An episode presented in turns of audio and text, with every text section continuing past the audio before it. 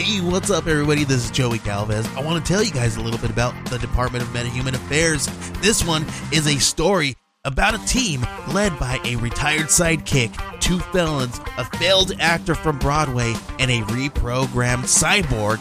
But their first mission is to stop the criminals who have robbed a bank, and they will have to set the world at ease. You're going to get 180 pages of entertainment action packed awesomeness right here in the first six issues in a collected hardcover volume one.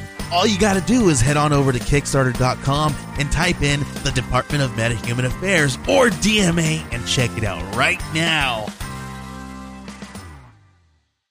We are a proud member of the 143 Podcast Network.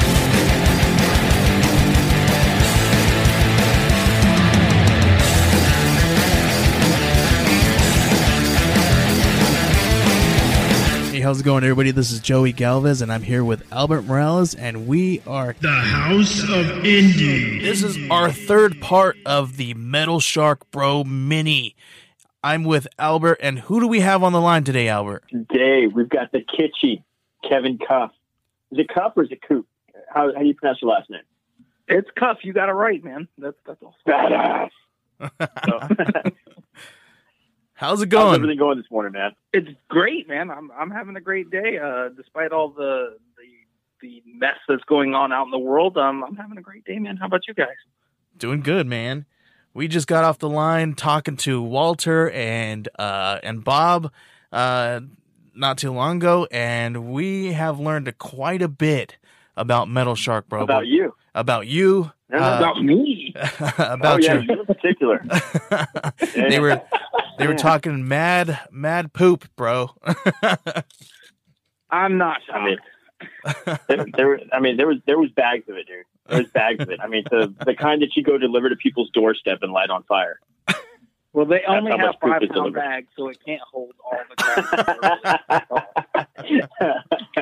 so we we heard you like to deliver beer to artists at shows. We hear, uh, uh, you know, that uh, there's random calls on the road talking about Metalshark Bro. Uh, It, it's know, all true. It's all true. I, I I literally had to let the I had to let your partner Bob know. I was like, dude, listen, you guys are at a show. I'm a Jack Daniels man, so you know we can make that happen. I usually don't have whiskey with me. I usually have I can I can smuggle in like a beer or so, like in a can or in a bottle, and I can I can usually get away with that. Um, um, I haven't tried any any whiskey. Um, I do have bourbon sometimes at shows, so um, it Very just nice. depends. Nice. I mean, if, if you'll take bourbon, you know, you're good. oh yeah, yeah, we're good. We're good there. You know, but you know, it, it's close enough. There you go. I'll take uh, I'll take some Kool Aid if you guys got it. Maybe cool. uh, pack it, throw it in my like some of water. the purple stuff. Bob Yeah. Francis, the next booth down, sir. Bob Francis, right there. See him for the Kool Aid with the lime because he Oh found man, That's hilarious. So, eh, all all right, we gotta know. We gotta know about Metal Shark, bro, uh, from your perspective. he, he's right. We got to know from your perspective. We heard you got a call in the middle of like on the way home. It's it was early. What what what happened? So the way that Metalshark Bro came about was really weird. Um, Bob and I had been in a show together at Tidewater Comic Con, um, and we had just come out with our second book that we did together, which was an all ages book called Full Moon Fredo. And um, he calls at like 5 a.m., 4 a.m. I- think it was 4 because I wasn't awake for work yet. And he, the first thing he says when I pick up the phone is, Sharks love metal, bro. And like in, in that raspy ass Bob Frantz voice. And I'm like, that's how I woke up that day. And I'm like, and the first thing I said, I don't know, can I curse? Because I'm going to tell you what I actually said. Yeah, you're Cursing fine. aloud? Oh yeah. You're fine. Oh yeah. Okay. Just want to make sure. I'm like, what the fuck? like that was my initial. What are you talking about? It's four o'clock in the morning. Like that. That's not a normal way to greet someone on the phone. And he's like, "Oh man, I was driving through Richmond and I heard this radio DJ, and he said Sharks love metal, and they're like playing AC/DC. And so I was like, what if we made this like a bad guy and Full Moon Fredo, and we did this and that, and I was, and he was like wired, and I was like, what is going on? right now? What is my life at 4 a.m. on a Tuesday? That's and that was it. That's- that's and and we just started talking from there. That's hilarious, man. To get a phone call from from Rob Frantz in the middle of the night and and and all he says is sharks love metal. This is freaking hilarious. That's exact. Those were his exact. I swear. I swear on on the Bible, the one that had dinosaurs and, and Black Jesus in it. That um, that's what he said. So That's hilarious. So uh, he talked to us a little bit about about uh, uh, the creativity between the two of you and how you guys kind of bounce off each other and and uh, come came up with these stories. I didn't know how you guys uh, how you guys landed this down and how fun it was. Um, we actually that phone call is where it started. Um, because he would stop in between places. Since since I was working, I was talking to him on a Bluetooth after a little bit. Like so, he would stop and then he'd be like, "I'm stopping to go write this down," and then he'd stop and go write it down. And and then he would. It would that would happen like every hour or so, and we stayed on the phone for a ridiculous amount of time. I think I talked to him all the way back to Cincinnati, so it's like 13 hours of Wow. just us talking through ridiculousness and like it was almost like we were trying to one up each other with how ridiculous can we make it and still have a story. um, and it was like, what if we had this? What if we had like a goat wizard? And he's like, oh, cool. What if he looked like the guy from Led Zeppelin, Houses of the Holy? And I was like, okay, that's cool. Um, what if what if it was this?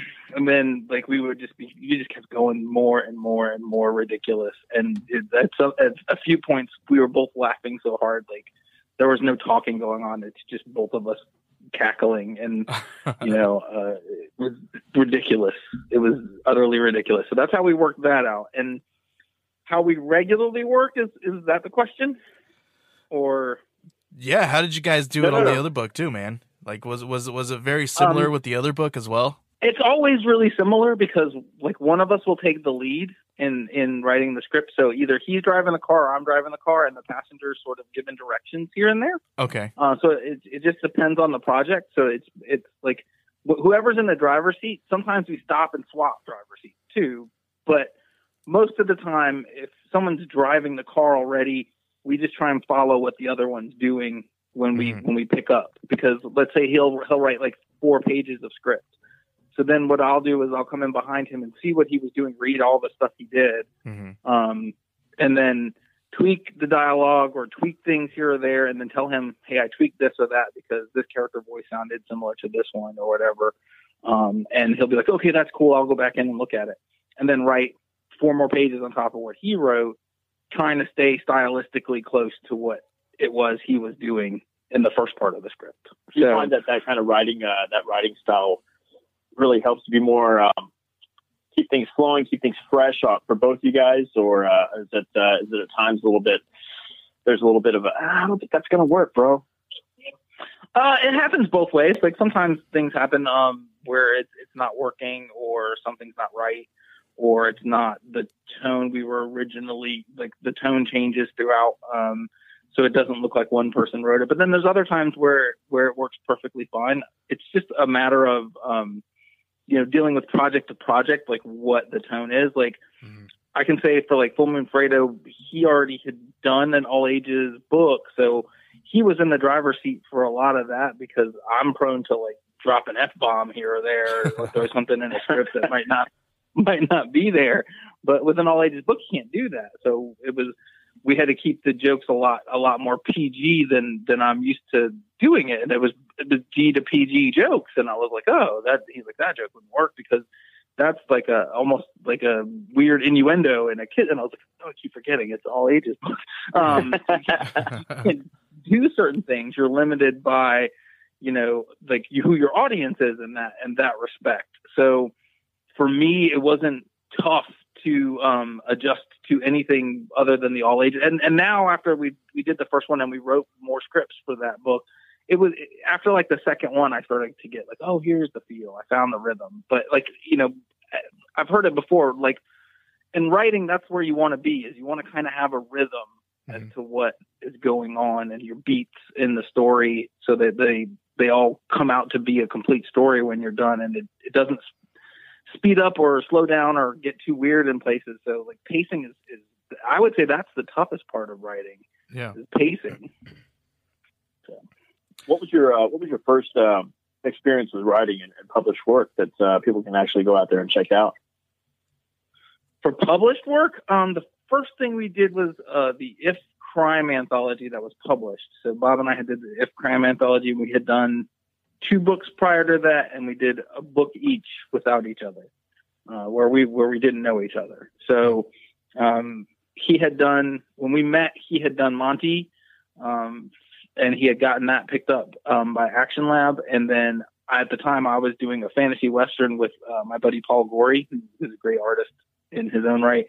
Um, and it was like a fantasy western book, which was loosely based on all these ridiculous notes I stayed up writing when D and D had an open game license um, back with 3.5. Because I was like, oh, what if there was like a fantasy D and D like western thing, and like, and thought that that was like a fantastic idea, and started messing with that, and a lot of that those notes and all that ridiculous scrawling I did at that time turned into Oathbound. Um, and then Bob and I met at a con in um, Altoona, Pennsylvania, Sci-Valley Con through Drew Moss. Um, we were both friends with Drew. We had never met before. And Drew's like, hey, I think you're going to like this dude and he's going to like you. And so, like, we ended up meeting at that con and we ended up, like, talking a lot because we were stuck um, in Altoona, Pennsylvania with, like, absolutely nothing to do and like the con was it was if, if if you guys have been to a con that has a weird vibe before Mhm. that that con definitely had a weird vibe. Um Yeah.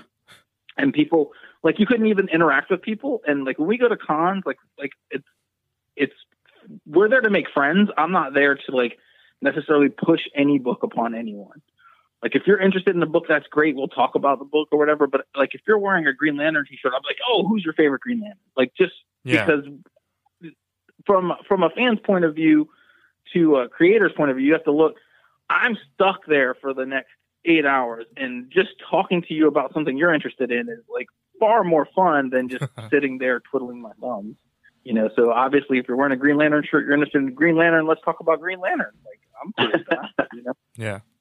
So um, we became friendly over that, and um, and then one day he hit me up on Messenger. I, I would I want to say it was like a month or so after that con, and he was like, "Hey, what are you working on?" And I was like, "Nothing right this second. And he was like, "You want to do a book?" I'm like, "All right." so then we just started throwing, we just started throwing together weird ideas, and that one's on Comixology, Elvis Adventures. It's the first thing we did together, um, and you can find it on Comixology. And um, Nice.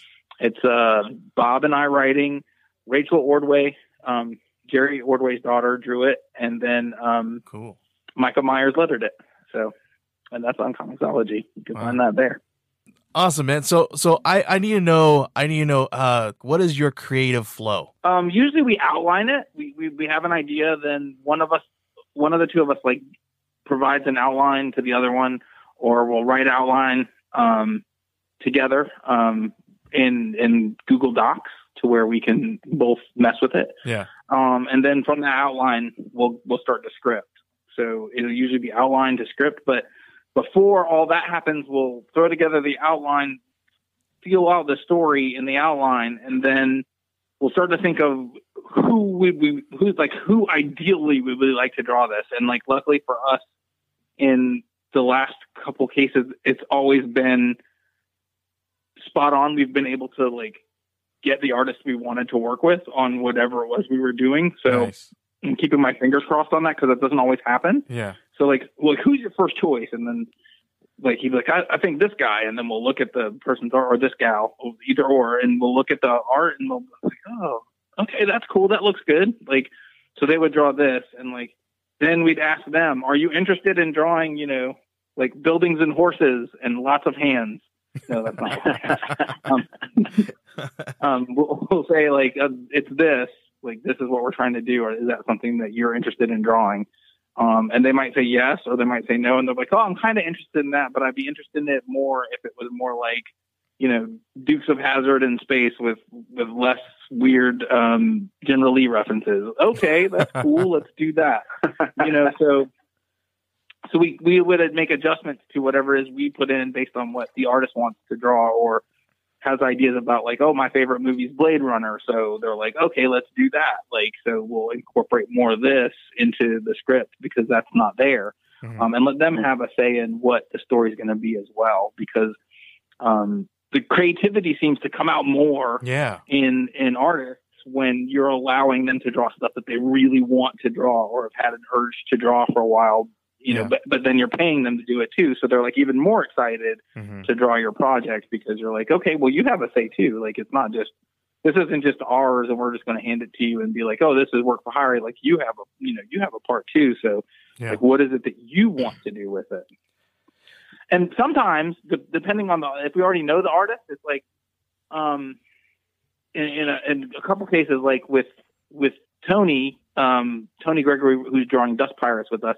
Hmm. like i said to tony like what is it that you really want to draw right now and he's like i really want to draw this this this and like pirates and it was like a whole bunch of weird and i'm like how am i going to fit all that together when he said that and, and so i bring that to bobby and i go hey man I really want to work with Tony because his art's amazing. And I just asked him what he wanted to work on, and this is what he said. He's like, "Oh, man, that's a lot of weird, different stuff." I'm like, "I don't, I don't know. We're gonna have to find a way to put it all together." So then we start shooting ideas back and forth, um, Mhm. usually over the phone, uh, until we can come up with a concrete idea, and then the outline comes out again. So Nice. I think I think we had a conversation back uh, when we had Drew Moss on the on the on the show, and he kind of said something similar to where like he's like I like doing doing work when when uh when writers and the creative team kind of give me a little bit of a say. And I think that that actually uh it, it works better because like you said it, it helps them to kind of feel a, number one feel a part of it uh not feel like it's it's it's a job. Because obviously you guys do this because you love it. It's your it's your it is a job but you don't want it to feel like a 9 to 5 job where you're like loathing to go to and I feel like I, I don't know maybe Albert can, can attest to this this same thing because he's an artist as well um do you guys do you do you feel like that's that's uh, that I'm I, that this is right or am I blowing smoke up someone's someone's rear end there? I mean, go ahead, Albert. He asked you first. it's on you. I'm gonna let you go first. Uh, I was going to let you go first. Come on, man. You're the guest. Uh, no, honestly, uh, for me, uh, there are times when it's like you don't really have a creative say in what you're drawing. You've accepted the job, and you've you've accepted it. I mean, that's just the way it is. Uh, if you, you should have kind of known. For me, I think you should have kind of known all the details going in, uh, just like anything else. But I think um, it can turn into a job. It really can. Um, so you got to really enjoy the enjoy what you're doing. Um, I know with some of the projects I've done in the past, I've had a I've had a little bit of both uh, experiences, um, especially if the story keeps changing. If you're working with an inexperienced writer or a first time writer, and um, they keep trying to change the story on you or add more things to it, it really takes down the enthusiasm you have on working on the project. Um, other times I've I've had the opportunities to float ideas back and forth with the writer, and that's what I particularly enjoy is having fluid contact with the writer, so that way you can both feed off of each other's energy Mhm. and uh, and really kind of bring out a better product. I think that's just the best way to work is just the constant communication. Um, and I like doing it over the phone or a text message here and there, but I'm preferably a phone because I just like I like you know uh, dirty jokes and and stuff that's off topic, and that just that just helps with the creativity. You know, it just helps with the communication. So that's just me. No, he, he- I think Albert's completely correct. Like, um, except for the dirty jokes part. No, no I'm kidding. Um, the, uh, the the the more weird jokes, the better. Um, Yeah. But in general, like the way we've been doing it is is kind of um, the last couple of times when we've done a project, we were like, "So what do you want to draw?" And then we looked in our bag of tricks because we write down like story ideas all the time, but we don't further flesh them out because we don't know who's going to draw them. Hmm. So on on the writer's end of that, it's more like, well, I don't know who I want to draw, like who I would want to draw this. So um, instead of just approaching them with a fully formed idea, a lot of times we say, "This is what we have," and then like, "What what do you want to bring to that?" Um, Bob and I work that way a lot because, first of all, we want the artist to feel like they're a part of it and it's their project. Um, and it's Yeah. no fun working on something that's work for hire. If you wanted to do all work for hire work as a creative, you could go to Marvel or DC. You could, you know, hone your skills up to a point to where that's exactly what you want. You could learn the DC house style. You could figure all that out and go more that that route, or you know, build your abilities to the a point where that's what you know you're setting yourself out to do is draw for one of the big 2 Mhm. But most artists aren't. That's not like their end goal. That's not what they want to do. They want to do something fun and creator owned and something that they're a part of. So um, we try and make that um, a more like substantive reality for them. I don't know if I just invented a word, um, but um, I, I was doing it last uh, last interview, so it's all right. really cool. I, I'm glad I'm not the only one. That's awesome. Um, because we just the the most important thing is the like at the very end of the day, the most important thing is the story. Mhm. So like as long as it doesn't convolute the story, um, which in like some stories it's it's it's hard to like figure out what your story is, but before you start, that's exactly what I think you should do is like what is your story at the at the core? Yeah. Like what is it about? That makes it easier to stick to your theme or or even what it what the ideas going into it are going to be. Mhm. So no matter what the ideas are, I mean, we we took with I and I'm and I'm saying this because we took Metalshark Bro was a weird, like I said, 4 a.m. call about a shark man who got changed into a shark man by Satan's douchey nephew, but all he wants to do is be a shark again, and that's the story. So like the the in every scene we had to say, well, what does Metal Shark want? Like, what does he want? He wants to be a shark again. So um, that was the core of that story. So that's how it was able to maintain some sort of um, some coherence throughout the whole thing is because we knew what he wanted the whole time. Yeah. Yeah.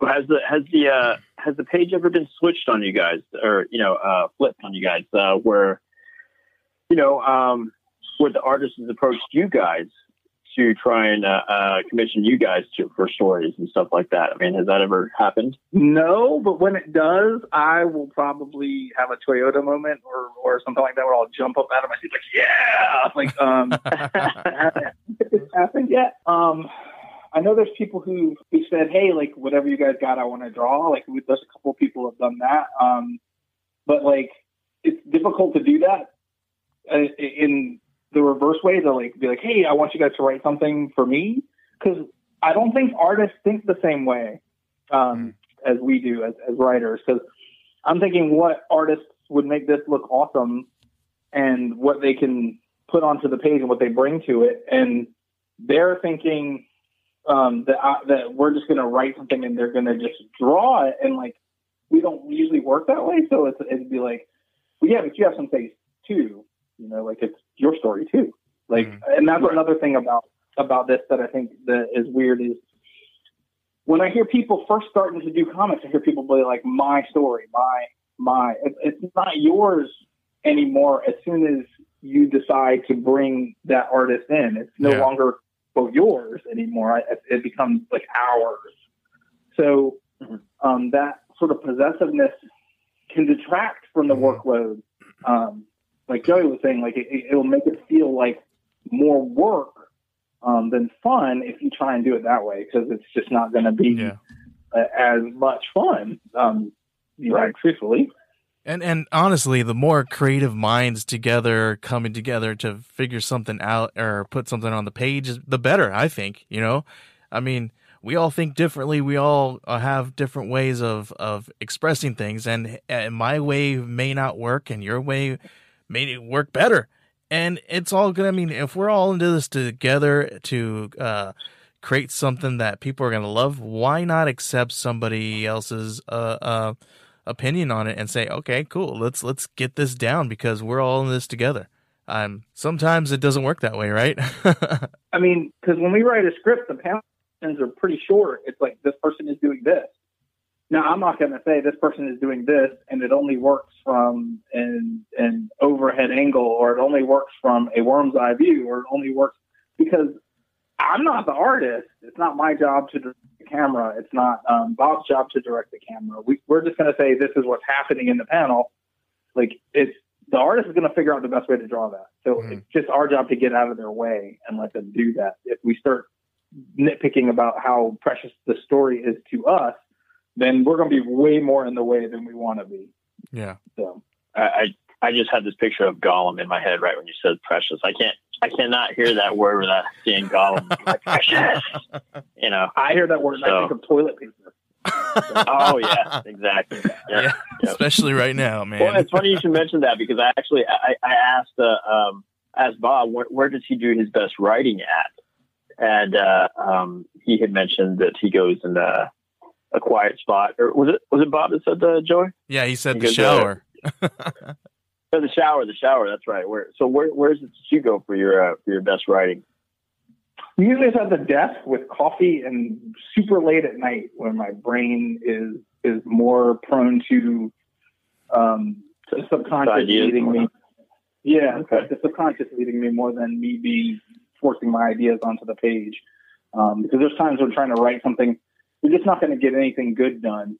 Um, and we've had that experience before too, where we had to scrap pages upon pages. I think it was like um, two projects ago. We we both wrote like 16 pages worth of stuff, and I had done mine really late at night, and he had done his really early in the morning. We went back and looked at it compared to the rest of what we had wrote. I was like, "Oh, this is kind of garbage. this is awful. Like, what were we thinking? I, I thought it was amazing at 3 a.m., but now I'm looking at it and this, this is shit. Ugh, why would you do that? So so earlier today we we asked Walter what he kind of did to kind of get himself in that mode. And then we asked Bob the same thing. So now we're going to sit back and then we're going to ask you as well. How do you get into the mode to create something like this?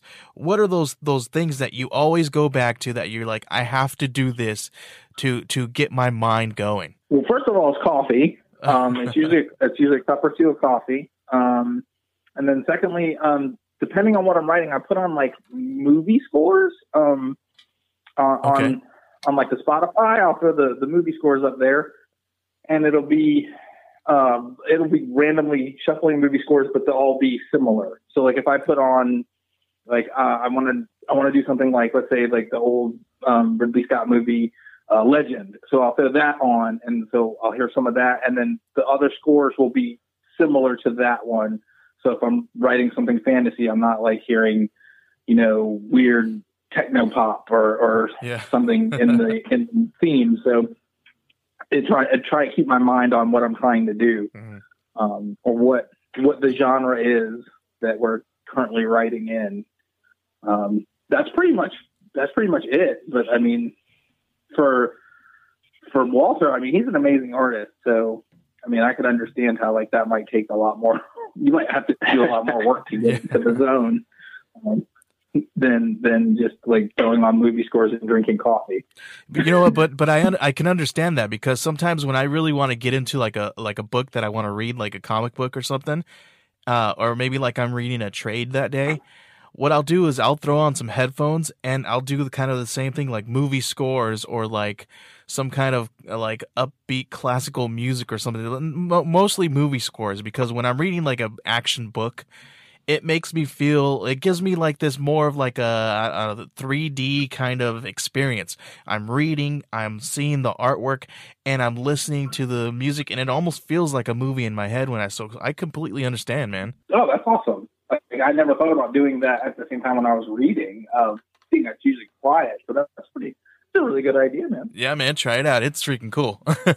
So uh, Bob actually said that he bounced the idea, uh, or like not didn't bounce the idea, but he um, he explained the idea to his wife uh, when he came home. You know, and, and after talking with you about it, of course, and uh, just kind of fleshed it all out. Or was talking to her about it. Did you do that with your wife or spouse?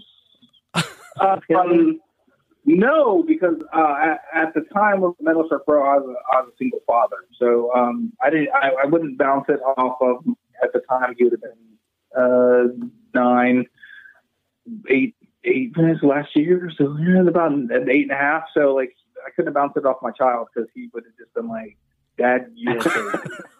like legit crazy. Yeah. If I, if I listed all the things that are in the book, like a talking, a shark man, a, a demon guy, a goat wizard, a flying eyeball with bat wings, um, he would have just thought I was high or something. So like that would have been bad. And you you would have had some people knocking at your doors. Yes, yes, definitely. He's like, writing something about this, and there's demon donuts and like flying bat winged eyeball, and and and it just sounds all ridiculous. So I'm sure I'm sure Bob's wife had the same reaction. She was probably like, "What is wrong with you two? Um, I think she I think he told us that uh that he's like that was just like a normal day for her. I mean, that's possible too. It's a bit, so she might What be was your- to the ridiculousness. what was your what's your what was your initial reaction to the to the fandom of it all with Metal Shark Bro? I really thought it was strange that that at a because we did like a serious crime story for the If Crime anthology, and it was like like very noir and like very serious. Um, and then we did another serious thing in between, Yeah. and then we started scripting um, Metal Shark Bro not long after that. So it was like we're just gonna do this as a palate cleanser because we're both silly. Uh, Bob and I are really ridiculous, and so when we're like, we want to make this a comic, it, like I think had I had a different writing partner, they'd have been like, "You're fucking crazy. Like we can't make this a comic." Um, but Bobby's really easy, and he's like, "Well, we could do this, or we could do that, and we could do this," and and that's one of the joys of working with him is like, like no idea is kind of off limits because Yeah. um, we've pretty much tackled almost every genre. We've even done a we've even done a horror story that Chris Dabari drew for us. Um, that should be out. I mean, it should be out this year sometime, I think. Yeah. Um, and that was fun to work on. So it, it's it's like we're not really limited by genre, but weird thing about the fandom thing is like I'm like out of everything people could have been like, dude, this is great. They're like, you're ridiculous is amazing, and I'm like, what? I was shocked. I, I, Bobby would probably that uh, he probably gave you what he said about the charter. We're like, well, this is how much we need, and he was like, you're fucking crazy. We're not going to make that much. There's no way. And that's exactly what he said first. There's no way that's going to happen. I'm like, I think we can do it. yeah. And then, then he's that's and that's probably that was in his story there when he told you guys that because it was a weird moment with the three of us on a three way call, Bob, Walter, and I. And Walter's Walter is is is definitely um, he, he's definitely good at organizing and putting things together. So he was like, "This is exactly how much this would cost to make," and we are like, "Oh, that's that's a lot of money." Oh man, yeah. I'm like, oh, um, because we were thinking, like, and to be honest, Bob and I were thinking, oh, it's going to be like a 15k Kickstarter to do a whole graphic novel because we've seen other people do graph, and nobody ever tells you when you're doing Kickstarter that you're going to go in and this is what it's going to cost. You have Yeah. to think about Kickstarter fees, shipping, and and everything like that. And then Yep. Walter comes out with the number and he goes, it's going to be like 24, 23,000, this, this, and I'm like, oh, with Kickstarter fees, that's like $24,000. Yeah. Like that's an awful number to hear when you want to make something yeah. and you're not sure. It's scary. Um, so it's, it's terrifying. um, thankfully you guys hit the mark both times. Um, it, it was weird. The second time around, we weren't positive we were going to make it either, but we were a little more sure that people would come back for a second helping if they knew about it. The weird thing is the internet interferes with some of that with the algorithms and stuff like that. Um, and we got told we were crazy on the first one. Um, a, a guy who does another podcast, like you guys are asking for way too much money. I'm like, this is what it costs.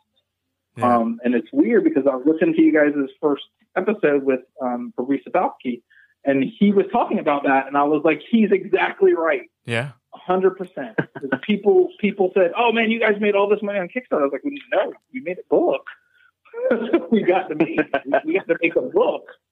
Um, we didn't get to make uh, a bunch of money off of it. We got to make the book, which is what we set out to do. Um, Mhm. Yeah. It's weird what people's perceptions are versus reality when it comes to the cost of a book, a comic book, and I believe he said it's like eight to twelve thousand to make one issue hmm and that's that's not wrong. If you figure, you know, eight thousand times four, it's even still more than we made. But at least we got to pay everyone and get everything out of the way before it went to publishing. So like everything after that is in the you're in the black as far as like on your book. So you're not it's not costing you money to make it anymore. Which when I was listening to him talk, he was like, "Oh, this," co-" and I'm like, "Yep, you can end up right there. You're Yeah. not careful." He talked about how much money that uh, intertwined cost him, and I was like, "Oh my god, that's a nightmare." Yeah. Yeah, yeah. It's, it's, would you say you guys are a little bit more used to the to the, how to work it now on the on the uh, Kickstarter, or still a learning process? I mean, Kickstarter is rough. I will say that because it's it's kind of like you're trying to predict what people want um, for rewards and things, and you're also trying to predict what you can do Yeah. um, because some of the stuff's not made yet. So some of the stuff you don't have, like you don't have enamel pins when you're when you're sitting there putting them up. You're just hoping enough people pledge to that tier so you can go buy enamel pins. Yeah. Um, Mhm. So, so it's, it's a tough it's a tough sell because you're you're dealing in products that you're imagining that you can have if you get to a certain point. Um, so it's it's a little rough with that, and it's also rough based on like like we were just talking about perceptions because perceptions of the common everyday person as to what it costs to make a comic are like, oh, it only costs you a couple grand. These guys are cleaning up, which isn't true. Like I I wish it was true. Um, I wish we were like doing a Kickstarter and, and pulling in 80k and being like, oh, no, really, it costs 80k to make a comic, you know, because that that would be an utter lie. But at the same time, you know, um, it's hard to it's hard to find ways to do it to where you're at least starting off to where you don't owe anybody any money, um, or it's not Right. costing you money out of pocket to make. So um, I, I would say for people who are afraid to pull the trigger on Kickstarter, like just give if you see something on there you like, back it. Even if it's for no reward, you can throw five dollars at it and you don't have to worry about what you're getting in return.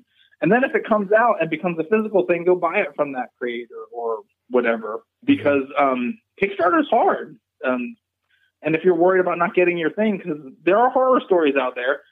Um, most people that do Kickstarter, I would I would like to think are on the level of um, really wanting to make the thing for you.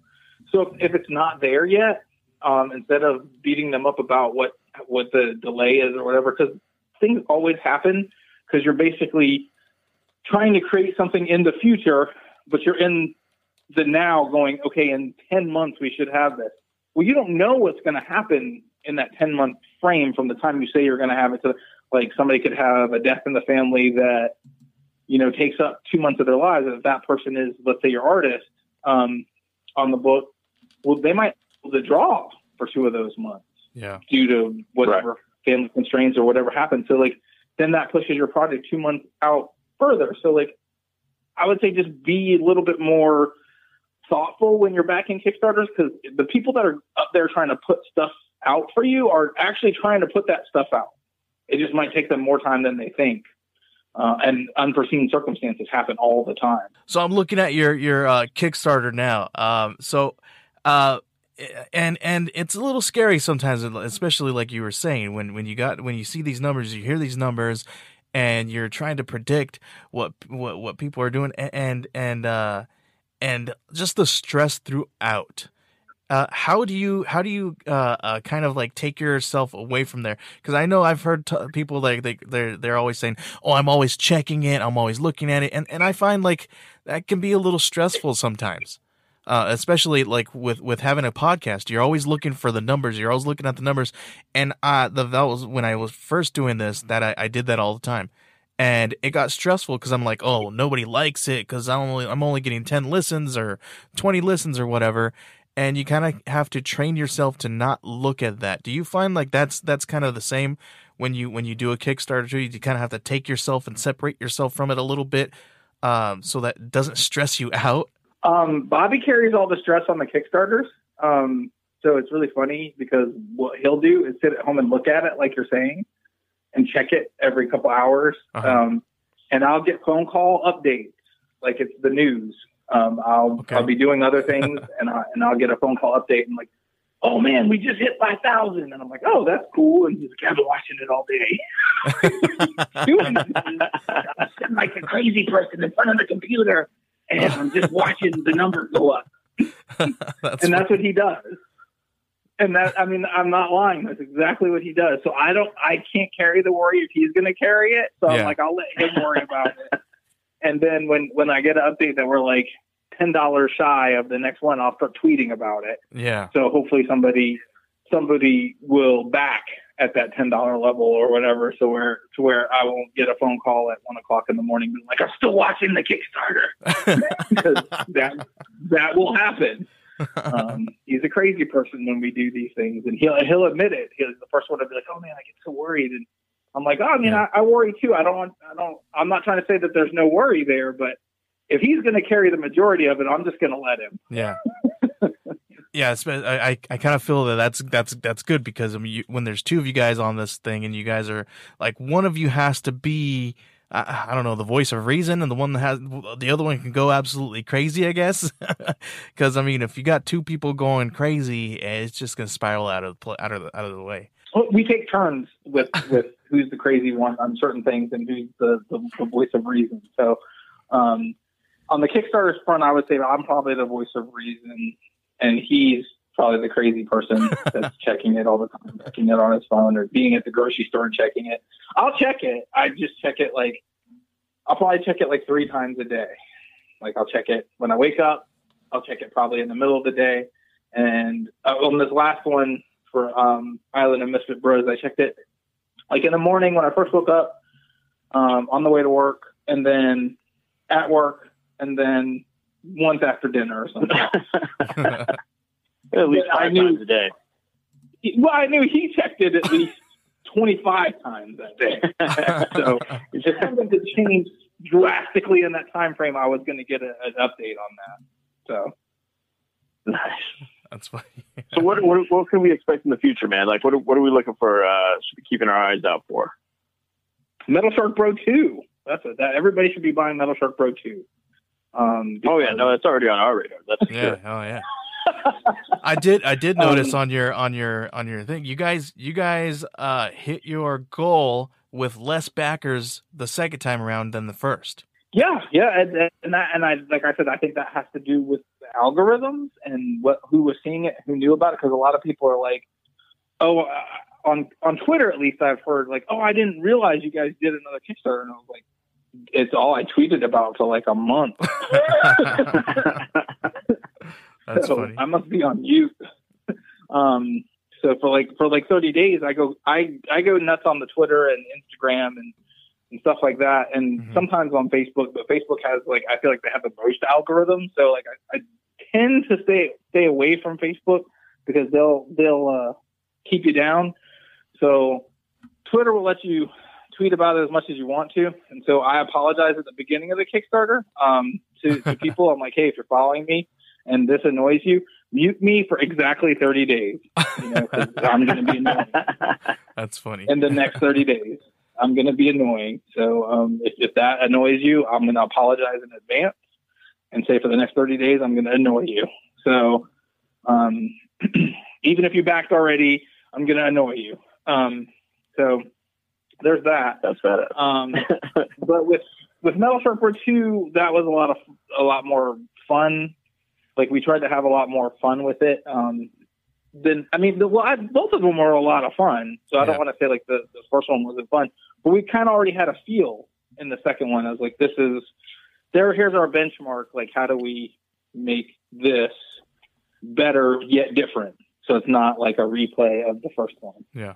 So um, with what we're working on in the future, we're doing something with um, Tony Gregory now, who's done stuff for Vault and Um, he's got a book coming out at Dark Horse sometime soon, and Nice. a couple other things coming out. Um, he's a great artist. Um, if you don't follow him, you should. He's a really great dude and a great artist. Um, he- and it's called Dust Pirates. And the basic premise of that is, um, imagine if John Carpenter did a buddy cop um, pirate movie in Atlantis, but Atlantis isn't what you thought it would be. Nice. Hmm. So when you imagine Atlantis, you would imagine it being like water Uh-huh. but the, the Right. Atlantis has has become a an ecological wasteland and is more of a desert due to the circumstances of the people of Atlantis. So um, these two pirates end up in Atlantis, and uh, they are um, they're good friends and um, human, and the only two humans in Atlantis. But they they're using these things to their advantage and pirating things that they shouldn't pirate and things like that. Nice. That sounds So it's awesome. like a Mad Max. it's like a Mad Maxy pirate fantasy swashbuckling thing, but like with with like with like buddy cops. So I, I, it's it's it's a little hard to explain, but my elevator pitch would be kind of um, Lethal Weapon meets Pirates of the Caribbean and Dune. oh, nice. Oh, wow. That is awesome. that sounds awesome. All right. I'm I'm excited about that, What, man. what, and that book's slated for when? Uh, we have we have just finished the first issue. Tony just finished all the inks on the first issue. Um, it's going to be colored by um, on the book. It's Bob and I writing, um, Chas editing. Uh, so Chas who edited uh, Chas Pangburn who edited Metal Shark Bros editing. Uh, Tony's doing the art and the inks, um, and Marissa um, Louise is is doing the colors. Um, Nice. So um, we plan on doing that issue by issue. So we haven't really pitched anywhere yet, but that's what the next step is. We're going to try and pitch. Uh-huh. But um, right now is probably the worst time to pitch. Yeah. Right. Finish. So so do you So guys we're going to keep paying on production. so are you guys going to uh if I mean are you going to throw it in a Kickstarter as well or how are you going to do that for, in the meantime? It's really funny that you mentioned that because we've talked about it, and um, we're not sure if we should kickstart right now or not, Yeah. um, due to what the climate is, and like people in comics are super worried about everything right now with Mhm. good with good cause, you know. Yeah. Um, so we wanted to wait till some of that subsided before we tried to be like, "Hey, we got this brand new Kickstarter." The, during your pandemic, your pandemic dollar should go to backing Dust Pirates. Um, Yeah. but um, but at the same time, we're just going to keep producing the book so we have as much done as possible. Mhm. Um, and we're I think we're doing issue to issue that way we don't have to um, fund for like a, a super huge amount yeah. to make sure we can get a whole graphic novel done. You know, it's a little weird uh, right now because yeah, you're you're that's true. Like people are like, "Ugh, I don't know if I want to spend all my money," but at the same time, they want to spend their money. Like I I I, I want like I'm trying to like it's it's this it's this fight that I have with myself, man, because I'm like I'm jonesing from not being able to go to the comic shop and pick up my books weekly. So I'm like, well, I need a book. I need a new new comic book to read. I want something else. So uh, the last book I bought was yours. It was Metal Shark Bro because I and I'm like, ooh, I really need something else now. And I, I found myself looking at at uh at actually getting a physical copy. I'm like, mm, where can I get it now? And uh and I'm like, I think I'm gonna go to Scout and get the regular cover. I see that you guys have this really cool variant cover on your Kickstarter. So now I'm like, there's there's there's my next 30, 40 bucks right there. I'm gonna get uh from you guys. I'm like, because it's like it's this thing that I'm I'm like I'm jonesing, man, and I think a lot of people are right now too. So it's it's a really it's a toss up. Like how are you? How could you do? it? You can't. Uh, you can't really print too many things right now and, and ship them. That's so that's a difficult thing. Um, you know, there are people who would read it digitally, but then there's those people who really hate digital. Um, so it's really hard. It's a weird place to be because um, while we want to, we're, we're trying to keep producing other things, and that uh, is one of them. Dust Pirates is one of the things we're trying to do. Luckily, a couple of other things we're doing were short stories, and those were done before all this happened. Um, one's supposed to be in like an anthology for Top Cow, and that should be out sometime later this year. Like I said, with Chris Dabari. and I think Simon Go is coloring it. I hope I said Simon's last name right. Um, Simon is coloring it. Chris did the pencils and the inks. Um, Bobby and I wrote it. Chas edited it for us, and then for Image Top Cow, I believe the editor was Ryan Cady. Um, and that's called Spirit of 666. And that's basically like this thing that we thought of, of years ago was like, what if um, the Puritans were really like devil worshippers? Hmm. Uh, and they opened the gates to hell in America in 1776, and only people stopping them were this um, Hessian guy who was um, fighting for the colonists. I believe the colonists hired the Hessians, or I mean, he might have been fighting. They might have been fighting against them. I'd have to check my history. And a Buffalo Soldier. So it's like a a Buffalo Soldier and a Hessian guy basically fighting demons that were summoned by Puritans to oh, colonial America. That, so it's like colonial horror mixed with um, it's colonial horror mixed with like these two guys who um who don't really like each other, so they're not buddies. It's not a buddy cop story. They don't. They, it's more like um they're just um, unlikely allies and they don't like each other, but they respect each other. Like like me and Albert. It's a lot like me and Albert, right? no, just kidding. They're fighting for opposite sides, but then they team up to take the demons out of America, uh, basically because they're both outsiders. Um, they're both mercenaries. Um, they're hired by respective sides of this war. They don't really have a say in the war, but when the colonies invade, somebody has to do something. So that is why these two characters are important. Like you know, one guy's a black guy, so he's definitely an outsider in that time period in, yeah. in America, and the other guy's a German guy mm. and a mercenary too. So um, that was the basic premise of that, and that's coming out sometime this. It was supposed to come out sometime this year. I don't know if Hopefully, it still is yeah. or if it got pushed. Anything, but that's just a short. It's only six pages long. Um, but that's the idea we have for it is kind of like a Conan to, to set it in a Conan way where you can pick up at any part in the story and like it's just a single like a bunch of one shots compiled to make the overarching story of these two guys or uh, more importantly the one main character who is harper the buffalo soldier um, and his travels through the colonies um, and his experiences going through all this stuff um, wherein the there's demons and and stuff everywhere that's that's plaguing colonial America. Super, super interesting. Yeah, we'll look forward to seeing that too. Yeah. Oh yeah. Well, dude, we want to thank you for coming on the show with us, man. Uh, uh, you're, you're capping off our three parts three part series for the Metal Shark Bro, dude. If uh, if there's anything you know we can do for you as far as uh, promoting anything, pushing the Kickstarter, uh, let us know. We'll definitely throw it on our page. Uh, but yeah, man. Uh, again, thank you for coming on the show. Hey, thanks again for hanging out with us here on the House of Indie. I'm Joey Galvez and Albert Morales.